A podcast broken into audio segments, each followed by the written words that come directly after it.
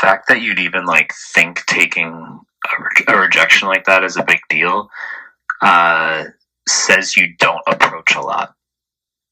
That's what's interesting. It says you either don't approach a lot, or if you were to counter that by saying, No, Michael, I actually do approach a lot. I really, really do. Then that would mean that despite your high level of approach, you somehow remain locked in an emotional state where you feel entitlement. Like you feel entitlement to a girl being interested in you.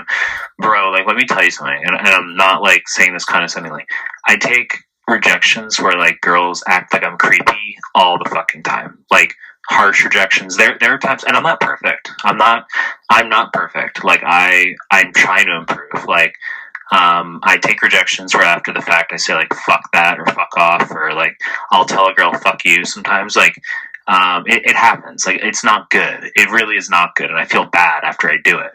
Um, but like you know we have to eliminate entitlement. Like that's sort of my responsibility. I have to step up and do that. Like I can't allow for um, I shouldn't word it like that. I just think that it's like I think I can be a good influence and kind of push that like we can't have entitlement to girls being interested in us. Like you have to understand that rejection is normal and that harsh rejections are not about you, bro. It's not about you. Like you have to realize they're that harsh rejections, like where they're not the girl is rude, that is actually a normal part of uh, the dating process. That's a normal part of meeting people.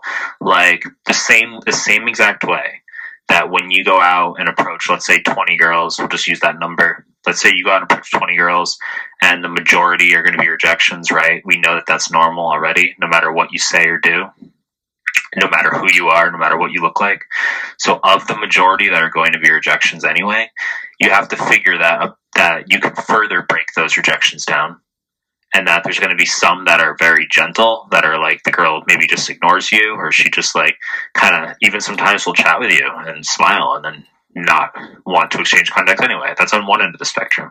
And then on the other end of the spectrum you're going to get girls who are really rude about things. Uh, you have to expect that spectrum to be normal. So um, yeah, I think like this is sort of a double enforcing loop. It's a positive reinforcement loop. In other words, if you um, come from the angle of like first just not trying to react negatively, that will help you uh, eliminate your entitlement and embrace rejection. Right? That'll help you in order. It'll help you embrace rejection that way by just like not by trying to not react negatively. Uh, and then in turn, like trying to embrace rejection and seeing it as normal will further allow you to not respond negatively to girls rejecting you. But yeah, I just want to make a point, dude. I get rejected rudely all the fucking time, all the fucking time.